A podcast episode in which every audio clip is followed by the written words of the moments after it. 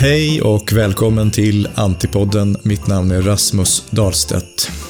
Dagens gäst är filosofie doktor i tyska, författare och översättare. Han är nu aktuell med boken Forsters patient. Välkommen till programmet Per Landin. Tack. Din nya bok, som består av tio essäer, handlar om människor som på olika sätt drogs in i Hitlers trollkrets. Hur kom du att intressera dig för just de här personerna? Det började egentligen när jag skrev min, min, min förra och förrförra bok. De här förekom i fotnötterna där ofta och då... Ja, sen när jag var färdig med förra boken så tänkte jag att jag kanske skulle titta lite närmare på de här personerna, för de var sällan tecknade i helfigur så där, utan de var lite i margina historiska marginalen kan man säga. Liksom. Mm. Och det har jag alltid intresserat mig. Jag har alltid på något sätt också alltid intresserat mig mer för förlorarna än för vinnarna kan man säga. Det här är ju, alla är ju mer eller mindre förlorare i den här boken på något sätt. Det här urvalet, hur gör man det? Ja, det, det gav sig själv ska jag säga. Um, det var ju en del som föll bort, en del saker som jag hade tänkt skriva som föll bort och så där. Alltså varför? Jag fick snarare, jag har ju ofta fått den här känslan av att när jag ska skriva så är det inte jag som bestämmer utan det är ett antal personer som kommer fram i drömmar och, och, pock, och pockar på uppmärksamhet snarare än att jag liksom bestämmer för att nu ska jag skriva om den eller den. Så har det ofta varit. Så att jag, jag blir nog lite svaret skyldig där. För oss som inte är experter på historia, för att få en fond till de här skeendena, mm. kan du, skulle du kunna säga någonting om Tredje rikets uppgång och fall? Alltså var, var befinner vi oss i tid och rum här? Ja, alltså egentligen ska man väl börja 1918 när första världskriget tog slut och både ja, kejsardömet i Tyskland försvann och ersattes av en demokrati för första gången. Och samma sak hände i Österrike, som ju ändå hade varit en, den så kallade dubbelmonarkin, där huset Habsburg hade varit som en dynasti som bestämt i många år, flera århundraden. Och, eh, men då blev det liksom en situation där alla det som hade gällt liksom kung och fosterland och Gud och i stort sett allt upphörde att existera. Så det blev en rätt spännande, en rätt spännande tid med stora motsättningar mellan höger och vänster. Och vänster, det var ju ofta... Det här var inte långt efter ryska revolutionen och även i Tyskland höll det på, det utbröt revolution i flera städer och Eh, det var inte helt osannolikt att, alltså jag menar kommunismen var man ju rädd för att den skulle ta över hela Europa, eller hela världen som den ju ändå hade anspråk på att göra.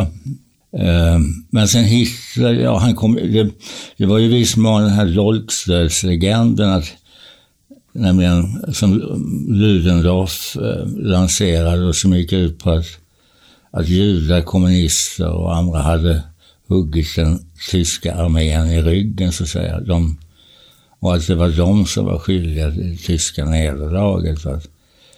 Så det fanns en, en väldigt stark längtan efter återupp, att återupprätta Tysklands heder och ära. Liksom. Det var väl det Hitler, mm. paradoxalt nog, utgav sig för att göra. Och, och i början kanske i viss mån gjorde också. Mm. Han var ändå... Men han, han blev inte vald med majoritet, men han var, hade ändå ett väldigt starkt folkligt stöd. Han kom ju, till, i motsats till Stalin, kom han till makten på demokratisk väg. Liksom. Mm. Ja. Men den här tiden, början på 1900-talet i Europa, finns det några fler utlösande faktorer? Det är ju också en väldigt fruktbar... Det händer ju mycket på konstens ja. område. Hur kan man, kan man förklara på ytterligare något annat sätt, alltså det som sker? Jag menar, eh, Weimartiden var ju liksom, alltså, det var ju väldigt fattigt och, och jag menar, pengarna förlorade sitt värde under inflation och, Och, men samtidigt så var det liksom inom film och litteratur var det ju en guldålder verkligen. Det, Fritz Lang och i viss mån de här som, som liksom, alltså konstnärer och intellektuella författare som präglade Weimarrepubliken, de var ju i hög grad präglade av kejsardömet, ska vi säga, bildningsborgerlighet. Och det var ju så, det var ju egentligen där som myllan fanns för det här. Det var inte så att det här kom från, som en blixt från en klar himmel. Utan, men, men det var ju en brottning mellan modernitet och de som ville att man skulle återknyta banden bakåt. Så det var ju där ungefär lite grann som, som idag, att det var ett kulturkrig. Du skriver i bokens inledning, jag tänkte återge eh, mm. vad du säger där. Du ger några tips på hur man kan närma sig mysteriet Adolf Hitler. Mm. Citat. Vill man förstå gåtan Hitler ska man inte utgå från sin egen tids föreställningar. Man bör för en stund glömma de stora Hitlerbiografierna av Alan Bullock, Werner Masser eller Ian Kershaw. Mm liksom de schablonmässiga tv-serierna om Hitler och hans krets, som har blivit en del av underhållningsindustrin. Det skulle underlätta om man stängde av TVn för att istället förflytta sig till en tid då 1900-talets karta var oskriven, då de politiska utopierna sträckte sina händer mot framtiden, då inga nationalsocialistiska brott mot mänskligheten hade begåtts, då samhället Dachau var en konstnärskoloni utanför München och då Hitler var en obemärkt figur bland andra i den europeiska förkrigstidens dödvatten. Mm. Om vi tar titelnovellen Forsters patient. Vem är patienten och vem är Forster? Ja, patienten är ju då Adolf Hitler och Edmund Forster var den läkare som arbetade på det sjukhus där, där Hitler, han kom ju, han var då förblindad av senapsgas. Och nu är det lite osäkert, det här är ju en hypotes jag har, eller jag prövar en hypotes. Att, eh, med, viss, med, med de reservationerna kan man ju säga att eh, jag antar då att han behandlades av Forster och att det hände någonting som var, alltså genom hypnos, att det hände någonting med Hitler där som var, vad ska jag säga, eh, han genomgick någon slags transformation. Människor som hade träffat, varit överordnade till Hitler under första världskriget sa att han var en medelmåtta, en nolla eller saknade ledaregenskaper. Och de som mötte honom i, i München efter han hade kommit ut från, från sjukhuset sa jag att det var en helt annan människa. De trodde inte sina ögon. Och då undrar, undrar jag, vad var det som hände där egentligen? Alltså pröva den här tesen då att Forster hjälpte Hitler att bli seende från en hysterisk blindhet. Och efter 1933 så då tog Hitler makten. Var han Horster var professor i Greifswald och eh, han var en av de få som satt inne med kunskap om det här som hade hänt där. Liksom. Och och sjukjournal förmodar jag. Och han tog livet av sig då. Förmodligen alltså för att han blev pressad på något sätt. Liksom. Sen kom det ut en roman, för, alltså skrevs eh, fem, sex år senare av en judisk författare som heter Ögonvittnet och som kom på svenska för en del år sedan och som har blivit, ja, som inte har tagits på allvar, men den beskriver just det här. Liksom. Och även han Ernst Weiss tog livet av sig i Paris och när, dit han hade gått i exil och dit när tyskarna gick in där. Mm. Jag tyckte det var kul att pröva de indicier som finns för att han faktiskt, eh, som gjorde att den här mannen som trollband, som var liksom en, en medelmåttig akvarellmålare på, inom loppet av tio år, trollband en hel nation. Ja. Och, utlöste ett världskrig. Och jag menar, någonting, någonting måste väl ändå ha hänt. Det räcker bara att titta på bilder av Hitler när han springer runt som en, någon slags Åsa-Nisse där mellan fronterna.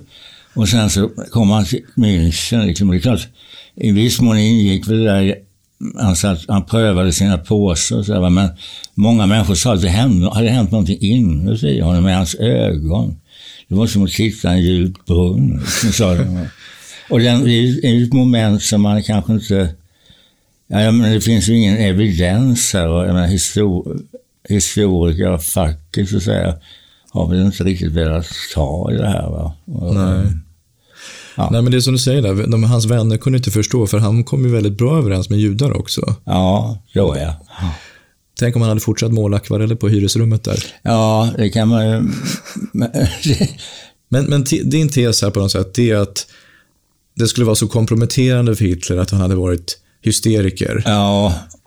För att då kan han inte bli Führer, så att då måste... Bort, han bort. Forster måste röja sig Nej, inte bara Forster, utan också flera andra. Den här von Bredow och von Schleicher som ju också uppenbarligen hade fått tag i den här sjukjournalen och de vårdade väl det som en slags statshemlighet. Och även de blev ju mördade under, under den här Römrevolten. Så Ja, om vi tittar precis. Han, Forster begår självmorden 11 september ja. 1933 och sen har vi då sommaren 34, mm. det som kallas för de långa knivarnas natt. Mm. Kan du berätta om vad sker under den natten? Nej, men det är då Hitler med, med massa medhjälpare åker ner till, till, um, till Bayerska alperna och där Röhm och hans, hans kamarilla, eller homosexuella kamarilla befinner sig och då um, de vill liksom slå ner SA som det hade börjat bli liksom ett hot mot hela, ja, mot den normala Reichswehr-militären och även mot Hitler själv. Det var ju en jättearmé liksom. Mm. Så där gjorde man ju, man dödade ju, eller avrättade ju väldigt många inom SA, men även bland de konservativa. Alltså. Och många gjorde väl uppräkningen helt enkelt med folk som de inte tyckte mm. som de inte gillade eller som hade gjort något dumt mot dem någon gång i historien. Och som sagt, Hitler tillfrisknar. Efter några dagar lämnar han det här sjukhuset, Forsters sjukhus, med orden Ich habe beschloss, Politiker zu werden. Jag beslöt emellertid mm. att bli politiker. Det blev han Ja. Om vi går över till den här damen Matilde Ludendorff. Mm. Du skriver i boken att kvinnosaken på den här tiden inte var förbehållen den politiska vänstern som idag, utan den kunde förenas både med nationalism och eh, rasism. Mm. Vad är hennes livsgärning, Matilda Ludendorff?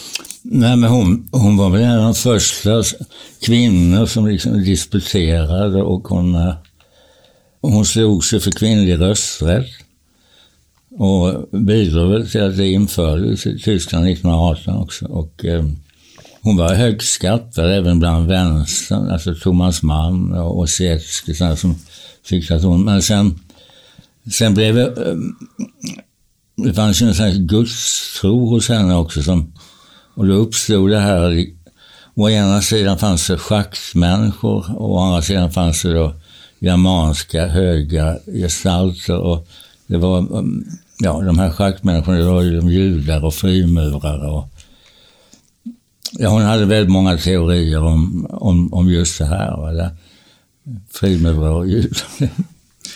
Hon gifte sig sen med en världskrigsgeneralen då, ja. Erich Ludendorff. Och, och um, de blev ett lite obskyrt par som, som hade ett eget förlag. Där de, de hade, det var ju rätt mycket enfrågor, för det handlade ju mest om de här de här stora makterna som bestämmer världen, som de tror. Liksom. Hon, var, hon påstod efter kriget, när hon ställdes inför en sån här denazifieringsdomstol, att det var eh, att hon var antisemit av goda skäl, som hon uttryckte medan det fanns människor som var antisemiter av onda skäl och ville ont. Och så, ja, som du konstaterar att hennes omsorg rör ju kvinnan, men också familjen, folket och rasen. Ja, den, den ariska kvinnan ska man säga då. Så barnaföderskans uppgift är att sörja för rasens mm. renhet och upprätthålla de artegna gränserna. Ja. Um, ironiskt nog, så, som, som du säger, så ställdes hon inför rätta och den rösträtt som hon så att säga, värnade fick, mm. fick igenom för kvinnor, den blev hon själv av med ja. som straff. Så det blev ingen triumfatorisk sorti. Nej, hon, de betraktades som två kufar bägge. Alltså, in, de kom ju inte heller överens med, med national, med Hitler och Goebbels och så, för de, de tyckte väl att hon, den här tokiga kvinnan som Goebbels kallade den, det var synd om världskrigsgeneralen som hade gängat sig med henne. Apropå kufar, eh, vi kommer in på Hans Heinz Evers, mm. jurist som blev okultist, dandy och författare. Han var ju en av de här, före första världskriget så reste han ju världen över. Han var ju en sån här kosmopolit som satt på däck och drack grogg och skrev romaner. Och, och, så och han hade ju alltid monokel och, och rökte alltid 77 cigaretter om dagen. Exakt. och eh, alltså, sen efter, och då var han alltså han, vad ska man kalla dem, det är ju lite grann skräckromaner alltså de här. Eh. Sen efter första världskriget, då hade han ju varit i, i, amerikansk, i USA rätt länge och han hamnade ju då i fångenskap där för att han ansågs vara en risk för, ja, han, han var han hade ju, från att ha varit väldigt liksom radikal och, och alltså svärtänkare så blev han ju efter första världskriget så blev han ju allt mer indragen i de här nationellt... Eh, ja, från början var det väl mer konservativt. Han, vill väl, han gillade väl inte Weimarrepubliken han heller. För de hade ju inte något behov av aristokrater i monokel utan det var ju snarare den sortens människor som han han kom ju ändå ur någon slags bildningsborgerlighet. Så jag tror att han, han gillade nog de här SA-grabbarna liksom. Själv lite anemisk och drogmissbrukare så mm. drogs väl han lite grann till de här mer biffiga SA-männen så att säga. Som, det fanns ju något som, så han skrev ju flera böcker, bland annat en bok om Horst Wessel som han skrev på Hitlers direkta uppdrag. Och, som är liksom en slags romantiskt pojkäventyr om, om den SM-studenten som, som försöker förena arbetare och, och, och akademiker i en gemensam kamp. Mm. Men han förlorar ju, alltså han, han, han, som alla, många andra, så när Hitler tog makten sen så betraktades han som en dekadant författare och som man, ja, han, blev med, han, blev, han råkade rätt illa ut under Hitlertiden mm. kan man säga. Du nämnde Weimarrepubliken, alltså det är en mm. övergångsperiod där mellan ja. 1919 och 1933. Ja. Vad är det för någonting? Men Weimarrepubliken var ju, eh, den kallades i så fall den demokratiska författningen efter kriget. Den Eh, bestämdes i Weimar, så att därför het, kallades det för Weimarrepubliken. Och det var, det var ju liksom det första demokratiska experimentet kan man säga. Men de första åren var ju, var ju liksom fyllda av politiska konflikter och, den här, och inflationen som i princip gjorde alla småsparare, luspank, alla som hade samlat ihop till ålderdomen eller till sina barns skolgång. Så det blev ju en otrolig knäck för många tror jag. Mm. Sen kom det fem år mellan 1924 och 1929 som var rätt eh, ja, okontroversiellt. Då mådde nog Tyskland ganska bra. Va? Vi kom, ja, även om fattigdomen var väl utbredd. Va? Sen kom ju börskraschen. Och det blev ju ytterligare ett eh, ja, som gynnade nazisterna kan man säga. Sen fanns det väldigt många partier och, som slogs inbördes. Man bytte regering ständigt liksom och hade svårt att få ihop så.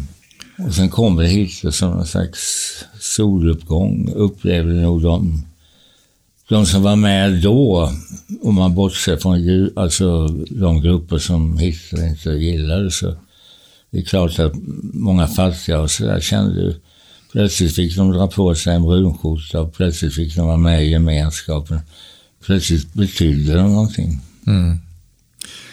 Du skriver i boken så här om tiden. Citat. Det var en kulturell epok då en teaterpremiär för en pjäs av Gerhard Hauptmann kunde bli första sidestoff i tidningarna. Då Edvard Munchs målningar omtalades på gatorna, då litterära salonger avhölls i de bättre hemmen för att reda ut symbolismens uttryck. Den sociala klassproblematiken hade ännu inte trängt undan den kosmopolitiska bildningen från Parnassen, utan kulturen levde och utvecklades därför att den vårdades och värderades högt av tillräckligt många. Mm. Det syftar egentligen på tiden kring sekelskiftet då, som är mer egentligen som, mm. det är egentligen före första världskriget.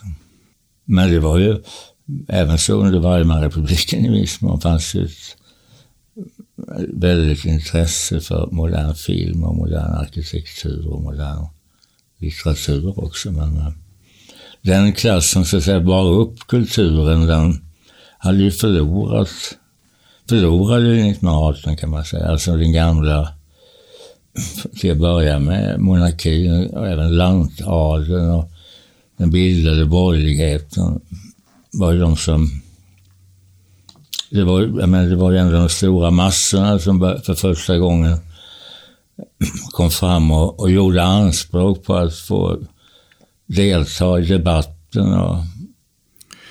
Herr Evers, han verkar ha haft självinsikt. Han skriver om sig själv på något mm. ställe där, även om man pratar om sig själv i tredje person då, som jag förstår.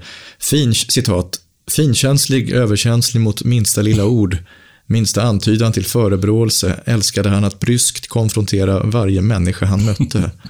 Han uttalade de hemskaste sanningar, men kunde själv inte tåla minsta kritiska anmärkning. Ja. Eh, och han avled 1943, va? mm. rätt. Men han hade ju hjälpt ju många, eller många, men de, många judar tog ju sin tillflykt till hans hem och, och och han, han, han hjälpte ju många, så han var ju ganska olycklig mm. då under de här. Apropå olyckliga män. Engelbert Dollfuss, man som utgöt sitt livsblod för det fria Österrike. Det som har hänt i den här Donau-monarkin, då, Österrike-Ungern, mm. har brutit samman. Och vad är det som sker där i kölvattnet av det?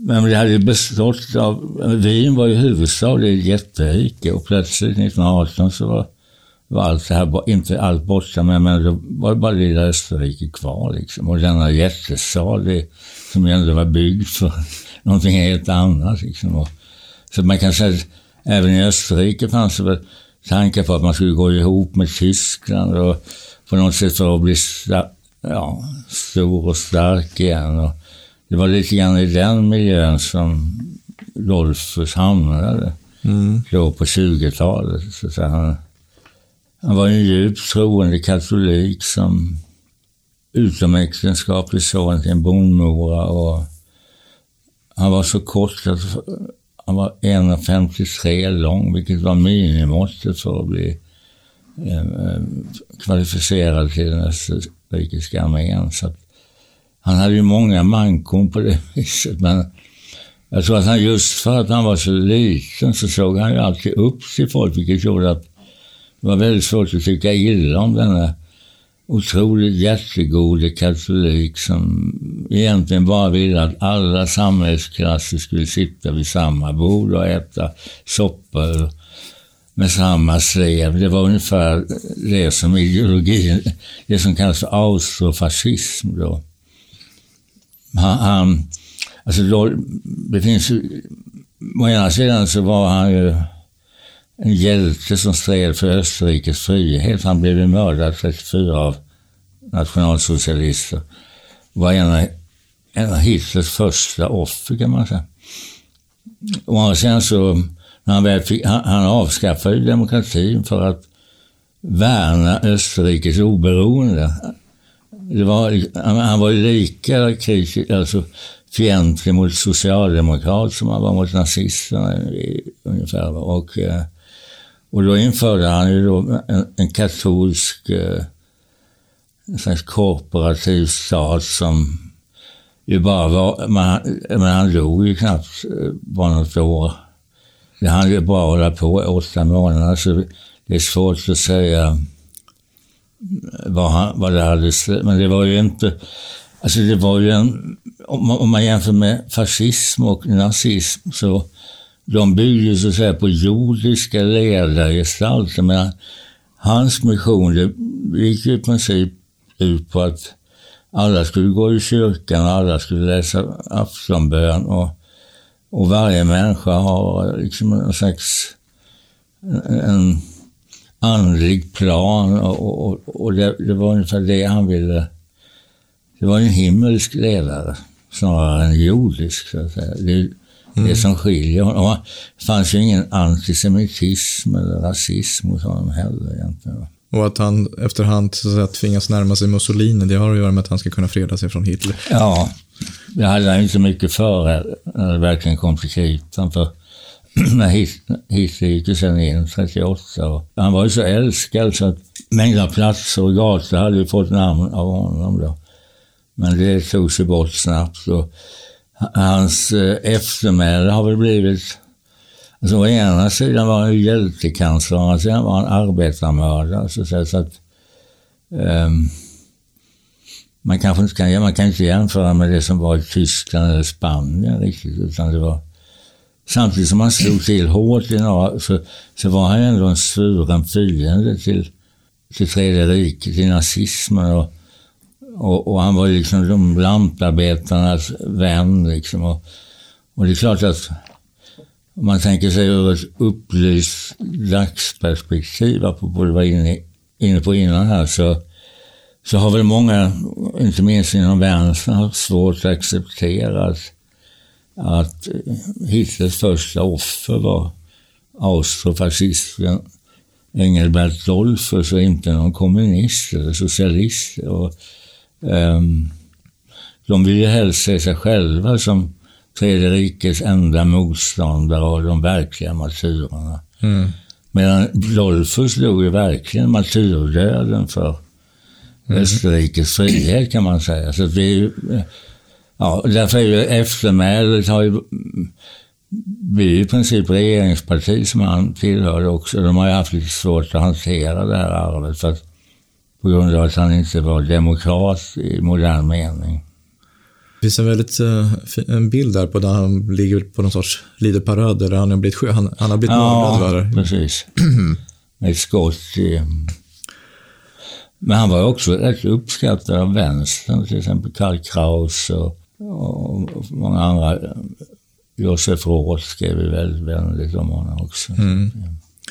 Och det finns någon gata kvar i Österrike som bär hans namn? Jag tror det är hembyn. Tror jag. Det är hembyn, ja. ja.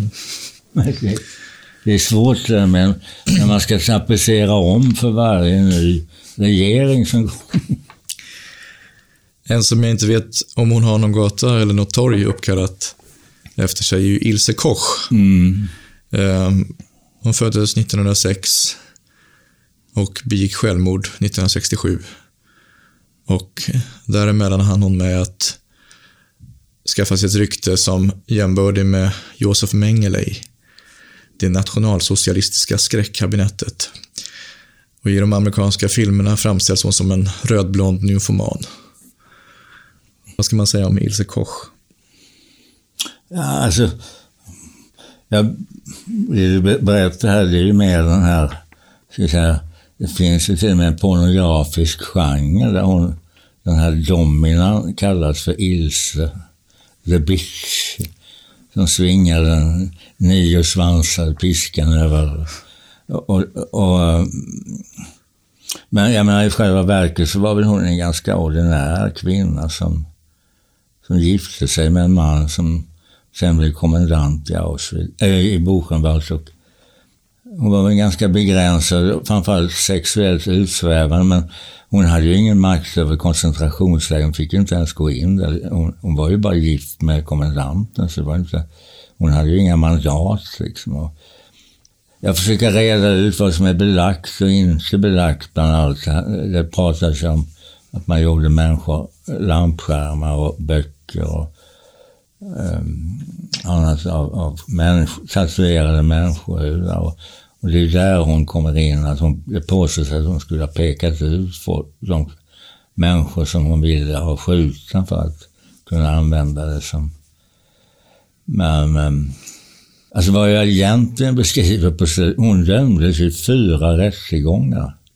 Hennes man dömdes till döden redan av nazistregimen på grund av att han hade brutit mot, ja, han hade berikat sig själv och brutit mot SS-kodexen så han avrättades 1945. Men hon, hon blev ju på något sätt en slags eh, symbol för det man inte tyckte om. Alltså, och till slut, först var det amerikanerna som dömde henne ehm, och de kom fram till att hon inte alls var så hemsk som hon hade beskrivit, så att hon i själva verket hade haft ganska lite inflytande. Sen var det tyskarna själva och de, skulle, de ville ju verkligen göra upp med henne och här hade de verkligen hittat en, en symbol som var så långt från det som var den hederliga SS-hemmafrun som lagar mat och sköter barnen och inte åker runt i åtsittande kjol på sin häst och med, med ridpiskan ställer sig gränser över graven. Så att, jag menar, det fanns en sån aspekt i det också att hon, hon dömdes ju då ganska hårt. Och, alltså, hårdare än vad en hel del, de som verkligen hade begått krigsförbrytelser. Och, man kan fundera över det tycker jag lite grann. Hur, det blir en slags projicer, man projicerar, en slags projektion. Mm. Apropå krigsförbrytelser. Josef Blösche. Eh, en av de på något sätt vanligaste personer som du porträtterar. Mm. Den banala ondskan i någon mening. Ja. Eh, kom från Sudetlandet i nuvarande Tjeckien. Mm. Eh, och det området avträddes till Nazityskland 1938. Um, han finns med på en, en ganska känd bild också. När han står där i, i lägret och så är det de här judarna som är en liten mm. pojke där i förgrunden Precis. som är på väg till någonstans. Um, och det är därför också som han eh, sent i livet identifieras också delvis, eller kan man säga så? Eller?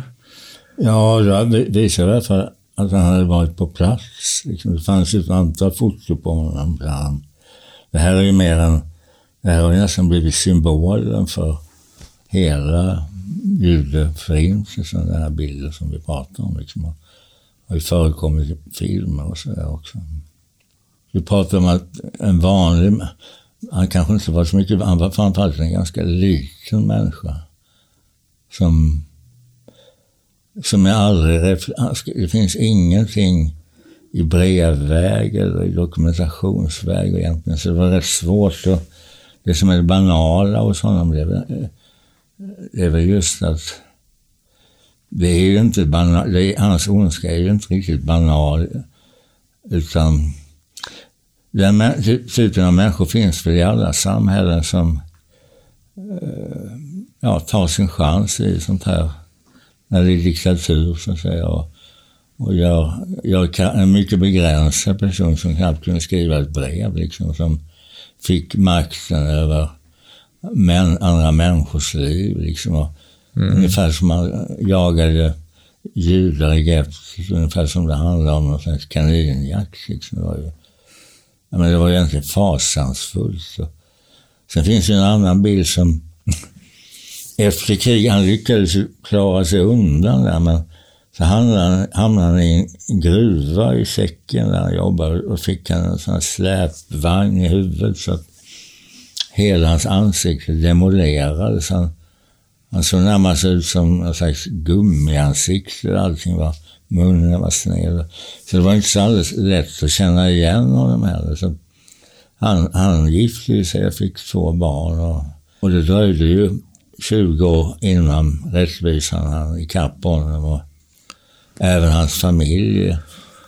Ingen kunde väl egentligen, barn, han, han beskrivs som en ganska ordinär och snäll pappa. Som ingen hade kunnat tänka sig att man kunde begå sådana brott. för. Jag menar det här angiveri, alltså här, den typen av människor som, eh, det som är banala ondskan är väl snarare att jag känner att angiveri är ju får ju en väldig kraft i diktatur. Tvättstugegräl och det minsta lilla förfluget yttrande kan leda till att man hamnar i, i, inte bara i fängelse utan bli avrättad efter en månad. Slutligen, som du sa där, så får han ändå plikta med sitt liv. Därefter kommer vi in på ett kapitel som har en lite annan, så att säga, det är en hel familj, huset Kvant. Eh, som du jämför med köpmanssläkten i Thomas Manns mm. roman Bodenbrocks. Eh, och de ligger ju bakom varumärket BMW. Du konstaterar att familjen tjänade stora pengar under Tredje riket, men att hur stor del av förmögenheten som har kommit från, som bygger på blodspengar, det är väl svårt att besvara, som jag förstår. Ja, alltså framförallt var det väl mer det att de utnyttjade slavarbetare i så hög grad. Liksom. Och, eh, samtidigt var den här gamle Kvant, han, han var ju han tjän, medan andra förlorade så tjänade han ju nästan pengar på varenda kris. Så att de hade ju byggt upp en rätt ansenlig förmögenhet. Och I grunden var han ju inte...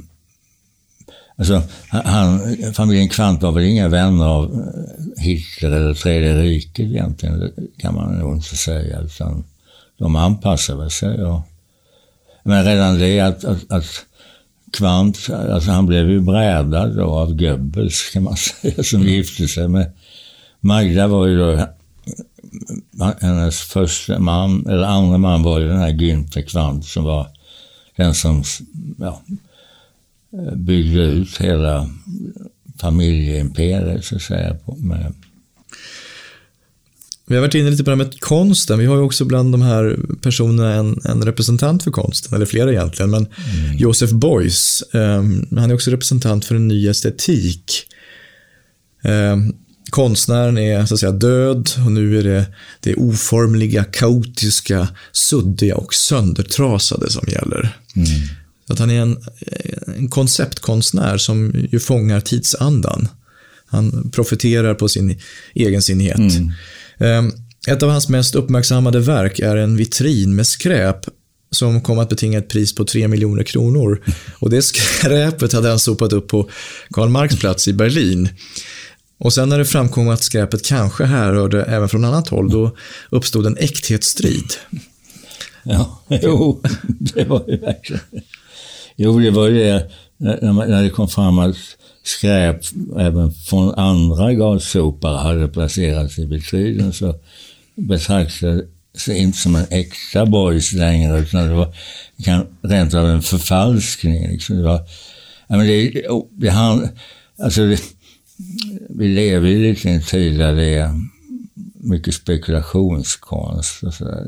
Eh, ja, performance med. Och du var inne här på, i början, det var väl jag menar, i många tusen år så har ju människan skapat konst och gjort skulpturer för att, för att det ska vara vackert att titta på. Så, att säga, skönheten har ju varit det som är konstens eh, signum kan man säga. Och, men efter 45 då betraktades ju allt som var vackert på något sätt. Medan Caspar David Friedrichs romantiska målningar eh, blev plötsligt bara, bara det att man tittade på dem och rycktes med betraktades som ytterst suspekt. Liksom, och, ja, och, och så man la liksom stor möda på att inte acceptera den vackra konsten som konst längre, utan precis som du sa att det var ja, snarare skulle man känna ångest eller oro när man såg någonting som, som var tilltalande för ögat. Så att säga. Och då kan man säga, jag menar på något sätt så, det var ett landskap där framförallt västra Tyskland hade förlorat sin inre kompass kan man säga. Estetiskt så att säga. Och det blev, man började om på nytt liksom. Och, och där hamnade ju Boys mitt i det här. Och, um, han menar ju att all, hans, hans credo är ju Jeder Mensch ist ein Künstler. Alla är, människor är konstnärer. Det betyder inte att alla kan måla, men alla har, har så att säga den inneboende kraften att göra det. Så att säga. Och, och um... Det han gjorde var ju att han genomförde en sorts happenings. Mm. Um, det finns ett så kallat Fluxus-event i Aachen Han täckte människor med fett, honung eller blod. På en utställning dök han upp med en död hare i famnen. Eh, men det handlar om en sorts antikonst där han då sudda, vill sudda ut den gränsen mellan hög och lågkultur. Och där han, just det här att han upphöjer oskickligheten och misslyckandet till ideal. Mm. Um, är det att han så gör en dygd av nödvändigheten, att han är så att säga, han är inte någon sån där till exempel figurativ målare och, så, och sådär, men hur kom det sig att han gjorde så här? Det här var nog en väldigt stark känsla för honom själv. Liksom, att han, han ville liksom blanda fettfilt och honung. Som, det var någon slags värme, föreställningen om att det alstrade värme. Och, och ehm, sen var det väl, jag menar, klimatet var väl annorlunda. Jag menar, han, ehm, det konstiga var ju att han, att när studentrevolten utbröt och just de här idéerna fick väldigt stort genomslag så då, då, borde han, han var, då engagerade han sig väldigt starkt i, i den här rörelsen också. Fastän han var nästan 50 år och borde ha haft liksom annat att tänka på än Vietnamkrig och sådär. Men mm. vad, jag, vad, vad, jag, vad jag beskriver i boken, det är ju, och jag är ju ingen specialist på Boys, men, men det är ju att han att han trots den här avantgardistiska attityden och liksom att bryta ner så var han ju... Men han var ju flygares i, i, under andra världskriget. Hitlerjugend var han med i och, och han, han upprätthöll väl... Hans bästa vänner var ju gamla nazister och personer som han hade lärt känna eh, under kriget. Och, han, han var ju inte så intresserad av egentligen det här du beskriver. Han, när, han, när han tillfrågades om eh, vad han gillade mest så var det väl Wagner och Knut Hamsun. Liksom. Det var inte, han, han såg väl sig själv kanske inte som någon politisk väckelsepredikant utan snarare som en häxdoktor, en, en shaman liksom som ville återställa liksom kontakten mellan det andliga och det biologiska i naturen. Men det finns en likhet med dagens, så att säga, influencers, att han, han, han odlar den här myten om sig själv. Han har ju också den här, så här livshistorien som är ifrågasätts, att han, ja. han säger sig bära den här filthatten på grund av en flygkrasch i Ryssland ja. under andra världskriget och det är ju en sån legend som många tvivlar på. Ja, den i hög grad, ska jag säga den här, han påstår att det är möjligt att hans eh, förkärlek för filt och så här, att vi, och han klädde sig alltid i en schweizisk militärrock och en hatt och en fiskeväst. Och, och, jag menar, det var väldigt mycket motsägelsefulla eh, drag och sådana som drog åt olika håll. Mm. Han slutar med att 1958 få en professur i monumental skulptur i Düsseldorf. Kröna sitt livsverk. Motsägelsefull person också. Han var, förespråkade energisnåla alternativ men körde själv en bensinslukande Mercedes-limousin. Ja. Det finns ju en likhet med dagens miljöpartister. Ja, det, han var ju för övrigt en av tyska miljöpartiets grundare. Så att han, eh, men, men han hade ju kanske det fanns ju något väldigt irrationellt. Du berättade om den här händelsen i Aachen när han eh, så blodig. Där då håller han ju ett stort, sin symbol, ett stort kors framför sig. Och det där korset ser nästan ut som det kors som Dolfus politiska rörelse, här kryckkorset. Mm. Så det är rätt svårt att menar, svårt att tro att det skulle vara helt gripet ur luft, luften. Alltså. Han tog kalkylerade risker. och byggde väl upp så här, eh, lite grann också en myt om sig själv. Liksom. Mm. Men det gör väl många. Jag menar, herregud, det, inom den här branschen så handlar det väl rätt mycket om marknadsföring också. Att surfa på rätt säga. Vem är dagens Josef Beuys? Alltså många, det här som du pratar om, det här med happenings och liksom det här som hon, Anna Odell, de där håller på med. Ehm, det är väl lite grann samma, mm. Eh, samma men det är ju, då var det, när han gjorde det var det ju nytt liksom. Nu när man kommer dragande med det här så här 60 år efteråt, liksom, nu borde man väl kunna börja visa att man kan måla ordentligt och inte behöva vad heter hon? Abram, Marie Abramovic? Ja. Hon är väl lite åt det hållet? Ja, kanske. Sen har vi en sån som Dan Park. Han, han är ju också en egensinnig. Ja, ja men han, han, han utmanar ju på ett annat sätt. Liksom, direkt ja. kanske. Medan, mm.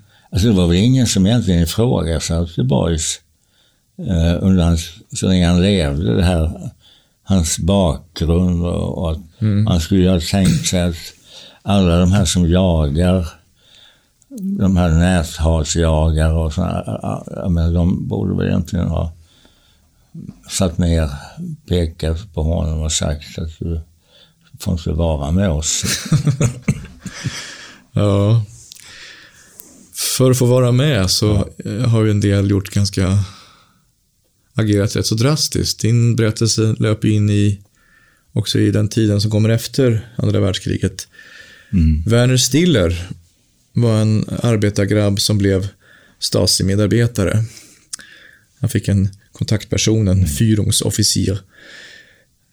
För den som inte kan begripa det där läget heller i Östtyskland, vad, hur gick det till? Alltså man, ändå blev man informatör eller så blev man spionerad på, eller eh, hur, hur såg livet ut där? För du har ju varit, jag ska säga det, du har ju befunnit dig där. Ja, jag, var, jag reste ganska mycket eh, eh, i Tyskland. När man, när man åkte, jag tänkte ju aldrig på Stasi, att jag blev filmad på hotellrum och sådär. Och man hade ju ingen riktig uppfattning om att det var så enormt. Att det var liksom hundratusen anställda bara.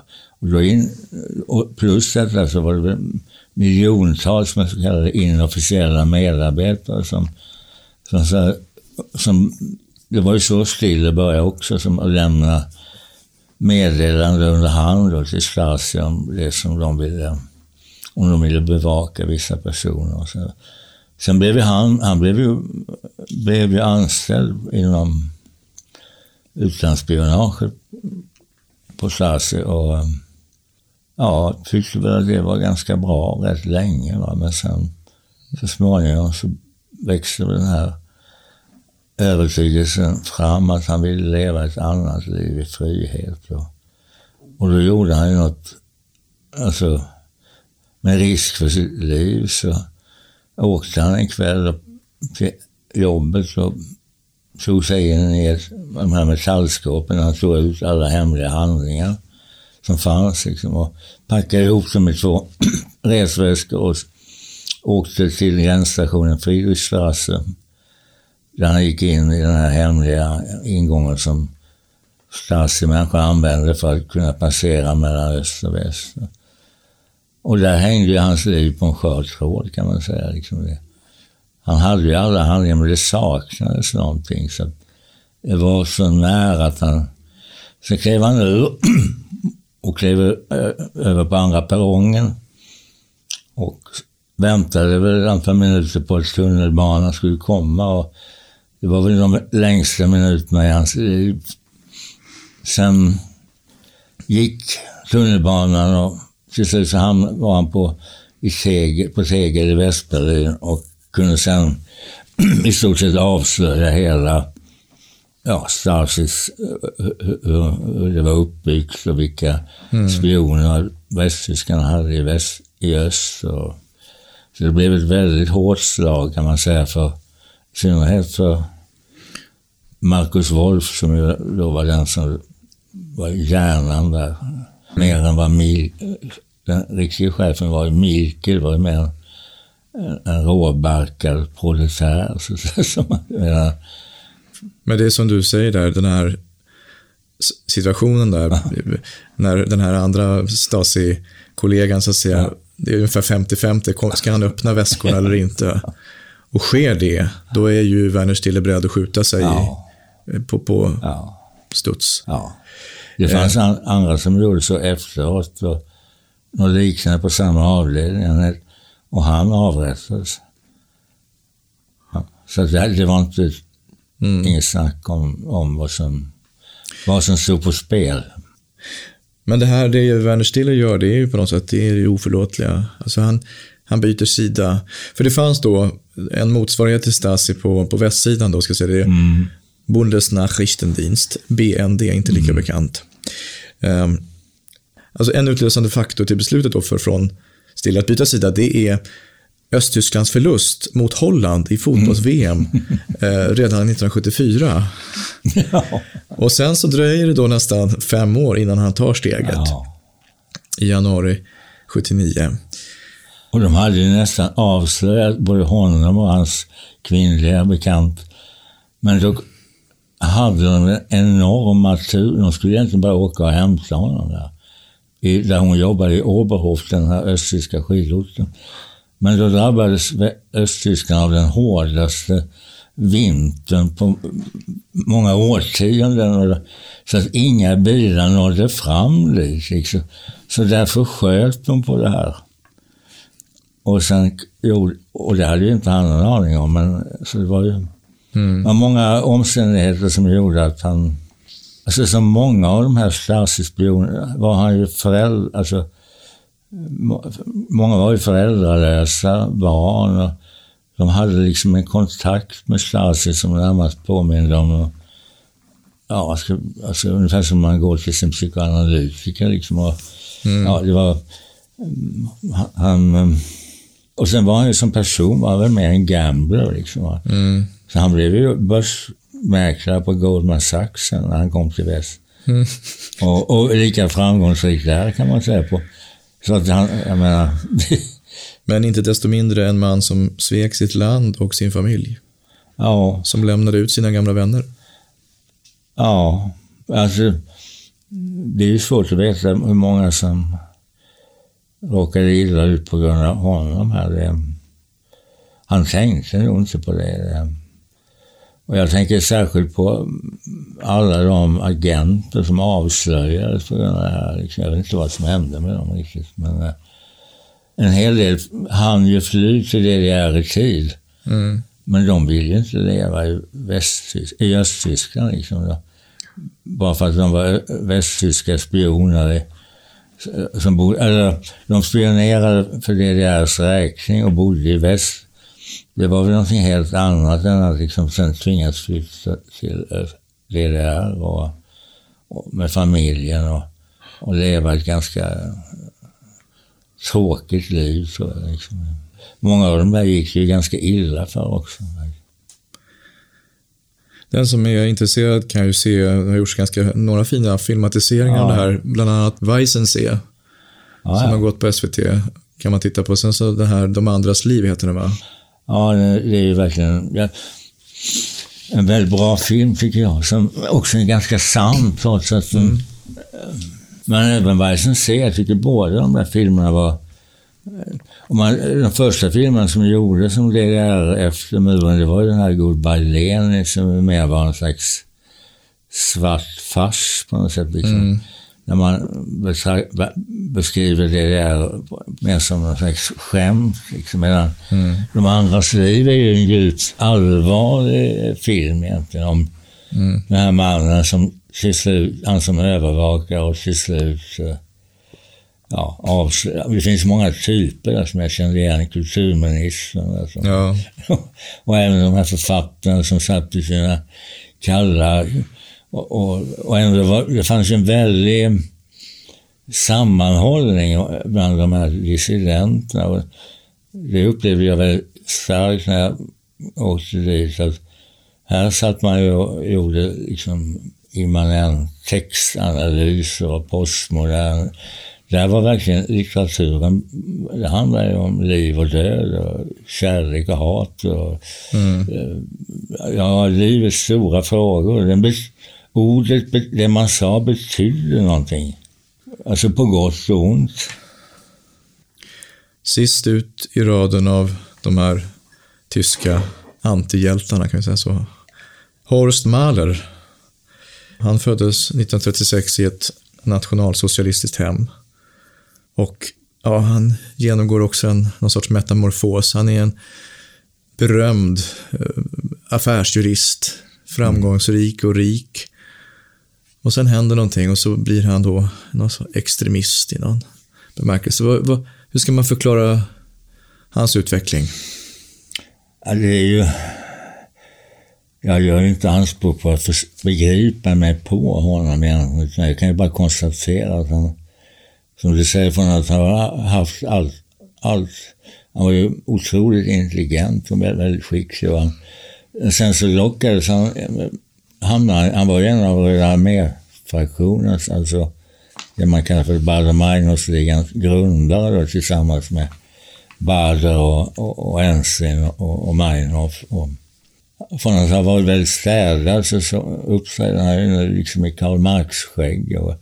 Han var väl en av de som, första som greps också av polis och som dömdes för, för en del av Baader-Meinhof-ligans verksamhet också mm. till ett väldigt långt fängelsestraff. Då. Om vi tar den här röda arméfraktionen då, för oss som, återigen, det är nära i tiden, men det var så att säga terrorhandlingar som utfördes i kommunismens namn. Ja. Eh, och det är ett 30-tal personer som strök med. Hundratals, ja. Faktiskt. De har så många liv på sitt ja, samvete. Ja. ja. Och det är inte bara så säga, bankdirektörer, och, utan det är lite olika typer. Ja, en del har dött av, av misstag och sådär. Men eh, det är ju en ganska omfattande terror, får man säga.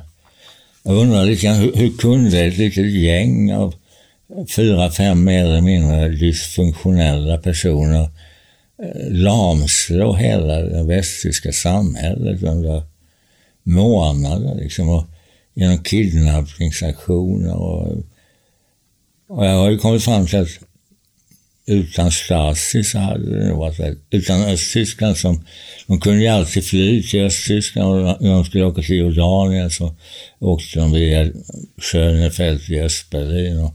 så de hade ju liksom eh, backning därifrån också. Det var väl, annars hade det ju varit rätt om man befann sig i Västberlin då, då var man ju i princip instängd i Västberlin. Så, eh, så jäkla svårt att få tag på dem borde det inte ha varit egentligen. Så, men, men, um, nej, men sen så, ja, sen, vad som hände med honom sen, det, han satt ju 12 år i fängelse och han kände ju hela det västtyska etablissemanget.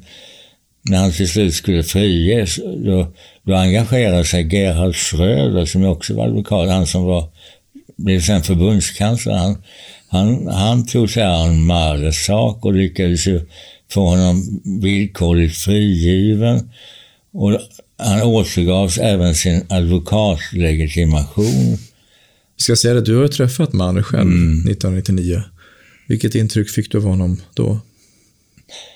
Nej, men en ganska väldigt skarp och ganska varm person, men med någon form av Ungefär som man kan uppleva hos Ulrike Meyer, för att de har någon blind fläck på något sätt.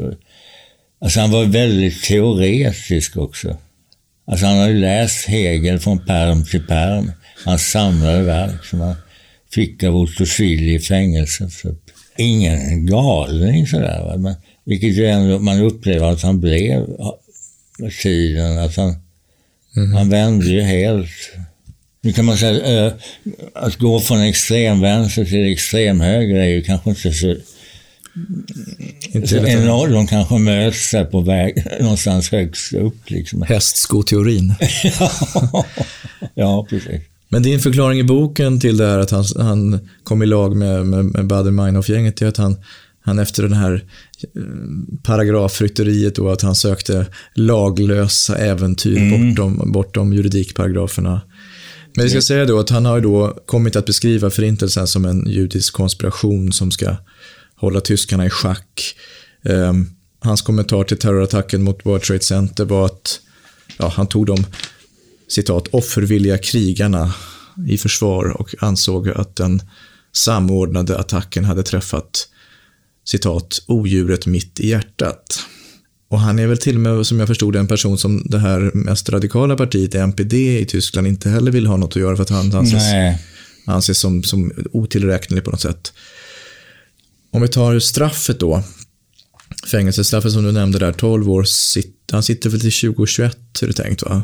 Ja, det kan hända. Men han är idag en, en, så säga, en bruten man så tillvida att han är amputerad va? Eller? Han är 84 år och har fått amputera benet. Så även när han då blev villkorligt frigiven en gång så rymde han ju trots detta och lyckades eh, sprida ja, sin information. Sen sökte han ju politisk asyl i Ungern men de ville ju inte ta emot honom. Nej, men du, var, du ville fråga om det här med, med domen, så att säga. Det var ju många olika domar där som man kokade ihop till 12 år då. Men för en utomstående så är det väl han, har inte, han är ju ingen krigsförbrytare, han har inte våldtagit, han har inte dödat någon, han har inte... Ja, klart han har brutit mot den här lagen om folksförhetsning då, genom att, som du sa, att bestrida att förintelsen har ägt rum mer eller mindre och eh, beskriver det där som en judisk komplott. och det är också intressant att han han jämförde 1968 med 1933. Båda gångerna var det två ungdomsgenerationer som så, så att säga gjorde, gjorde upp med det gamla. Och, men, men det är klart att man kan, så här, man kan inte förneka att han har brutit med, mot lagen, men han är ingen krigsförbrytare och med tanke på hans ålder och sjukdom så kan man ju undra om det om det, jag menar, ing, han verkar ju med trivas med att sitta i fängelset. Annars skulle han inte... Han, han har ju verkligen... Så fort han har kommit ut ur fängelse har han gjort Hitlerhälsning och fått ytterligare påverkning. Och då kan man ju tycka att det påminner mer om en sån här obstinat eh, gosse liksom som man kanske inte behövde... Jag menar, varför ska han tyna bort som martyr i fängelse för? Mm. Och att fria honom, det skulle han förmodligen inte gilla. Liksom. Och då, därför tycker jag att man i alla fall kunde eh, benåda honom så han fick åka hem och vattna blommor och leka med barnbarnen. Han kan inte göra mycket mer skada, tror jag det. Nej. Vi får se under 2021, för då ska han släppas fri om det blir martyrdöden eller om han rymmer i rullstolen igen där, eller vad som händer. Ja, Per, jag tänkte vi ska komma in på att du har ju ägnat en stor del av ditt liv åt Tyskland, åt att utforska det tyska. Vad är det som drar dig dit? Från början var, var det när jag var, var jag ganska tidigt, men man vet, men det var nog att jag kom till München redan när jag var 16 och var, blev fascinerad av den ölkälla där Hitler hade haft, genomfört kuppen och vad som egentligen redan då förundrade mig, det var hur en människa som ju förorsakade så otroligt mycket ont, ehm, hur, hur, så många kunde ändå dras till honom. Och hur det som började med sju luggslitna män liksom på en ölkällare kunde på tio år liksom sluta med att han, han, han, han hade liksom övertygat en nation med 70 miljoner invånare om det här. Det, det kan inte bara bero på att han var ond. Det måste ha funnits någonting där som var, som många ändå upplevde som eh, ja, tilltalande och det är svårt att... Mm. Så det har ju, mycket av det jag har skrivit har väl handlat lite grann om, om det här just. Sen var det ju östra Tyskland var det väl, tyckte jag var mycket intressant än västra Tyskland. För eh, västra Tyskland var ju mer en amerikansk koloni. Alltså, ja. Och där hade man liksom raderat. Historien fanns ju kvar i Östtyskland på ett annat sätt. I byggnader och i umgängesformer. Och, ja, det var ju mitt i all kommunism var det ganska ålderdomligt land. Liksom. Där mycket av det gamla fanns kvar. Liksom, sånt som vi har liksom i vår modernitetsiver ja, sopat bort Liksom. Och därför kände jag också när muren föll att paradoxalt, nu kände jag ju också, det känns hemskt att säga, men en viss sorg över att alla rest, spinnväven, alltihopa, allt det grå, allt det allt är liksom, det, man såg skotthål i alla hus och visste inte om de kom från första eller andra världskriget. Eller, och det var gamla spårvagnar av förkrigsmodell. Det var lite grann som att åka genom en tidslös liksom. Och där upphörde när muren föll. Och alla mm. västtyska strålkastare och bilmarknader och mm. cigarettfirmor kom. Och... Nu kommer jag att tänka på den här eh, boken där uh, Schlink heter den, som har skrivit uh, De Folie. Så ja. Det är också en sån fin historia om en, en relation mellan en mm. kvinna som jobbar på spårvagnen och någon, någon ung man. Nåväl, Per, jag tänkte tyskans vackraste ord. Vilket är det? Det vackraste, det vackraste ordet är das Meer. Havet. Den tyska genitiven, vad är tjusningen med den? Har jag aldrig riktigt förstått tjusningen. Nej, men jag tänkte på det, jag har inte läst så mycket tyska, men lite grann av att paradoxalt nog så är det ju att läsa Thomas Mann eller låt säga Hesse mm. är ju enklare än, än någon modern tysk bok. För att deras så att säga, grammatik och ja. hur de skriver är så, så rakt på, så att säga. Det är därför jag upplever det ofta som enklare att skriva på tyska än på svenska. För att alltså, satserna är ganska givna. Så det finns liksom Mm. På ett sätt, dels är mitt ordförråd begränsat, men det är också en given ska säga, grammatisk form där man kan... Mm. Så det är, ganska, det är bara att fylla på liksom. Sen är det komma och semikolon. Ja, och sen har man inte samma krav heller på sig själv. Det är som att spela på ett litet piano egentligen med att spela på, med, när man har alla tangenterna. Ja. Böjda verbet sist. Ja. Du har ju även verkat som översättare. Vilka är konflikterna? Man brukar prata om det här trohet mot originalet. Ja, alltså jag... I början var jag, kommer jag ihåg, när jag, då var man ju väldigt ängslig för att, att våga att vara trogen. Originalet blev ofta inte så bra. Svenska tycker jag. Liksom det, Eh, och jag, jag tycker ju, jag gillar ju liksom de som vågar ta sig frihet. Liksom. Jag menar, Karin Boye översatte Bergtagen först. Liksom. Och det, var, och det, var, det har ju kommit fram även Nils Holmberg, den gamla översättaren. Han, han fick ju mycket stryk för att han var han tog bort saker och eh, ändrade för att... Eh, ja, men ibland så vill man... För att, för att, liksom, för att hitta precis det som är den svenska motsvarigheten så måste man ju ibland eh, ändra mer än man tror. Liksom det. Och ibland så kan jag ju till och med uppleva att jag kan inte säga att jag tycker att min översättning är bättre än vad originalboken är på tyska. Liksom, för några har jag ju kämpat med så pass... Alltså Thomas Mann är så, han, semikolon är någonting som används ganska sällan i tyska, i, på svenska, men Även Heinrich Böll är en sån som använder väldigt mycket semikolon, tycker jag. Alltså, jag gillar ju det på tyska, det, semi, men i svenska så vet jag inte riktigt vad jag ska... Så i din översättning då har det hänt att semikolonet har blivit ett komma, en punkt? Absolut, en ja. punkt, ja. Men det är svårt med Thomas Mann eller Thomas Berner som skriver meningar på flera sidor. Då är det svårt att sätta en punkt liksom. Man, det finns ju olika skolor, men, men jag tycker att konsten är väl ändå att, att göra sin översättning, så att säga. Mm. Om tar... kan ju maskin göra, liksom. Ja. ja. Två av dem du översatt, eh, du nämnde Thomas Mann, men även Günter Grass har mm. översatt. Skillnaden mellan att översätta Grass och Mann?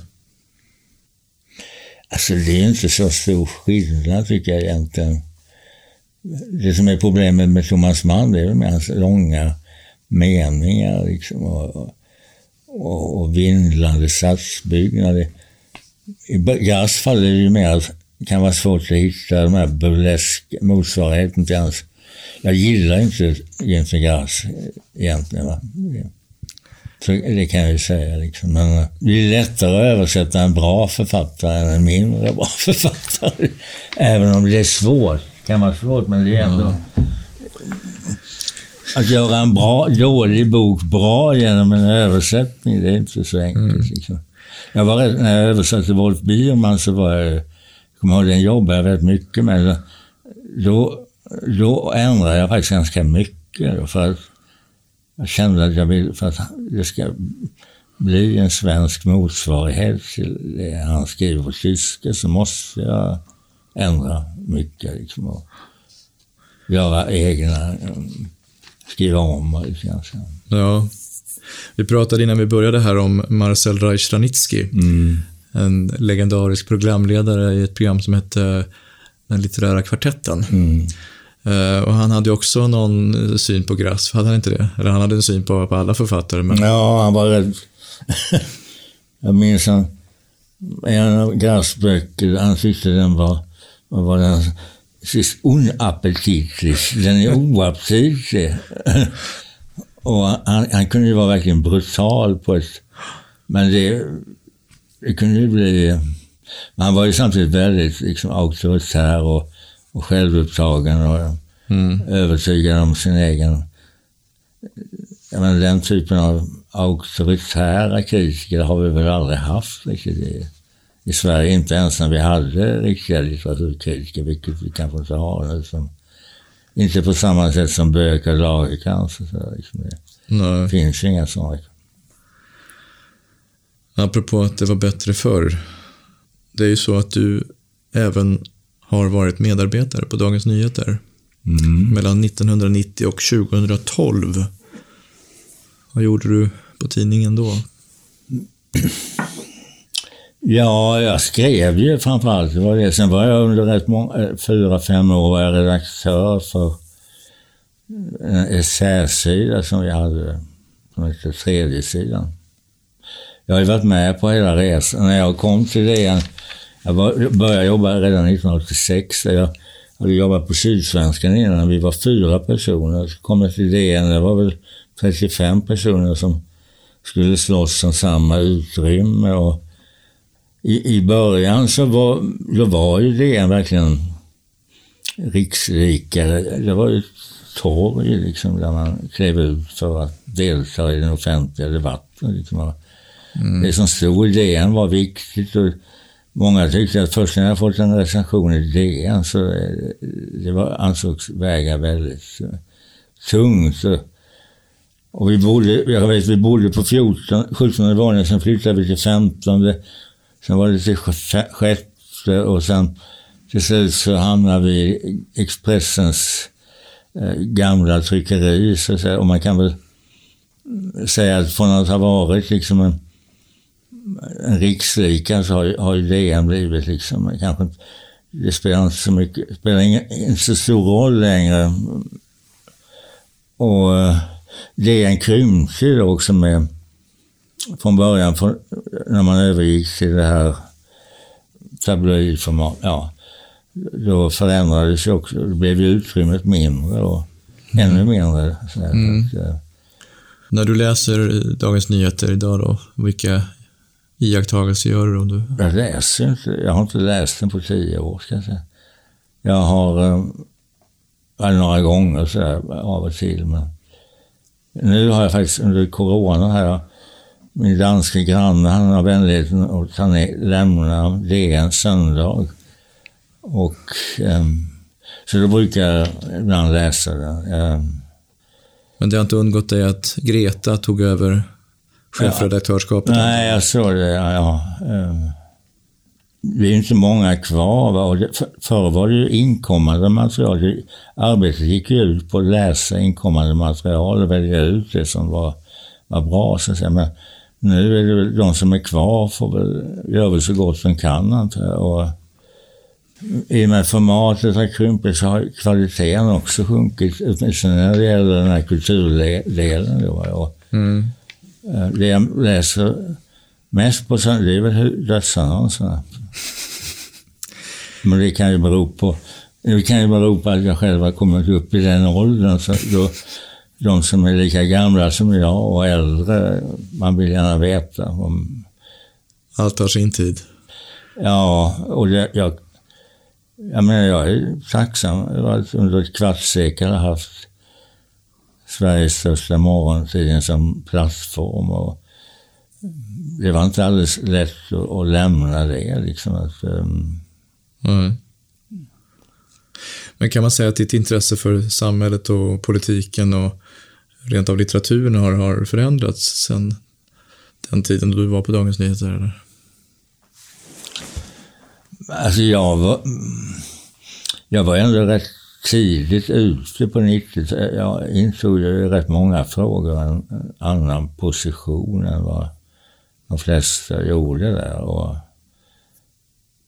ja, men jag tycker den politiska utvecklingen i Sverige, jag har, jag har rätt många åsikter om hur, hur framförallt den här självuppgivelsen, liksom lusten att stå i skambrån och liksom och betala tillbaka för förbrytelser som vi inte har. Jag menar Sverige, fastän Sverige inte haft krig på 200 år så är det ungefär som om vi och inte deltog i något av världskrigen så är det som vi just därför liksom måste be om ursäkt för vår historia. Och vi hade inget nazistparti att tala om. Och, och ja, vi blev ju på många sätt en fristad för många under andra världskriget.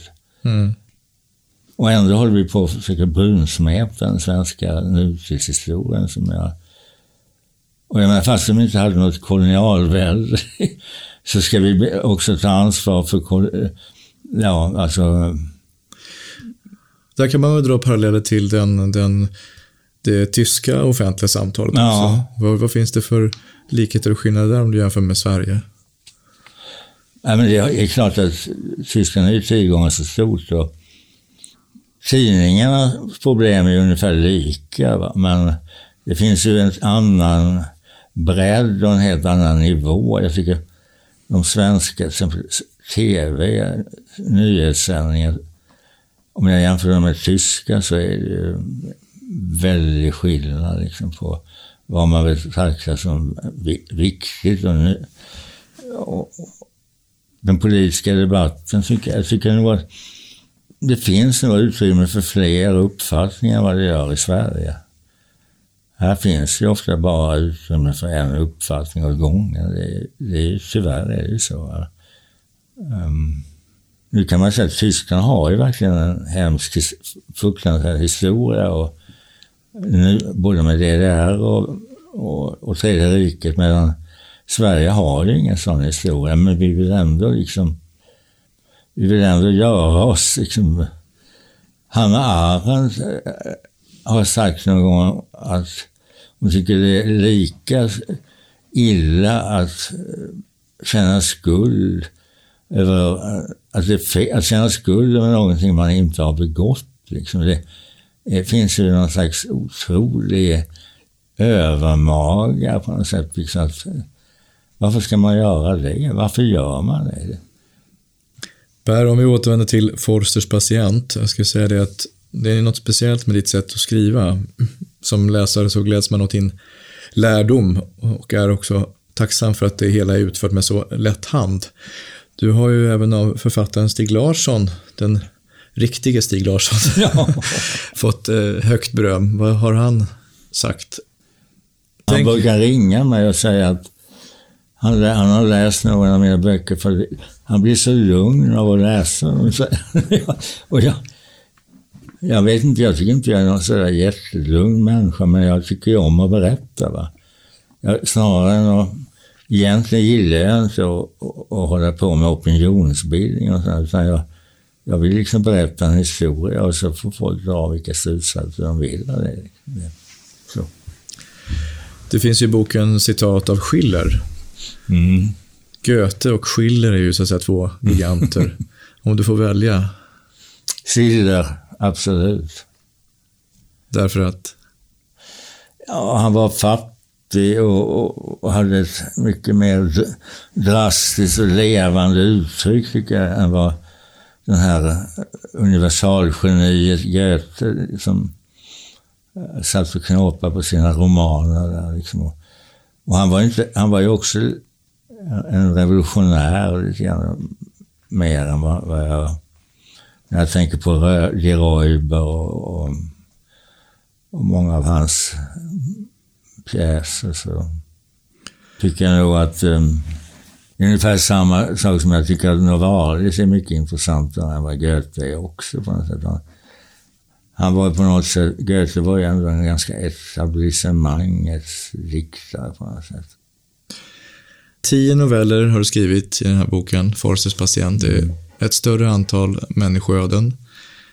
Det är ju kanske en smärtsam insikt, men kan man inte säga att det också på något sätt rör sig om ganska vanliga människor och den här frågan jag tror vi alla ställer oss, hur hade jag agerat under de förhållanden som rådde i Tyskland i början på 30-talet? Mm.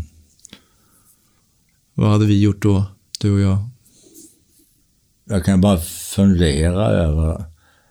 Jag tror att jag hade inte gått med i några tåg då brann under Brandenburgers år vid maktövertagandet. Jag tror att jag hade blivit lite grann som suttit hemma och hållit tyst liksom. Och blivit någon slags inre exil. Tror jag.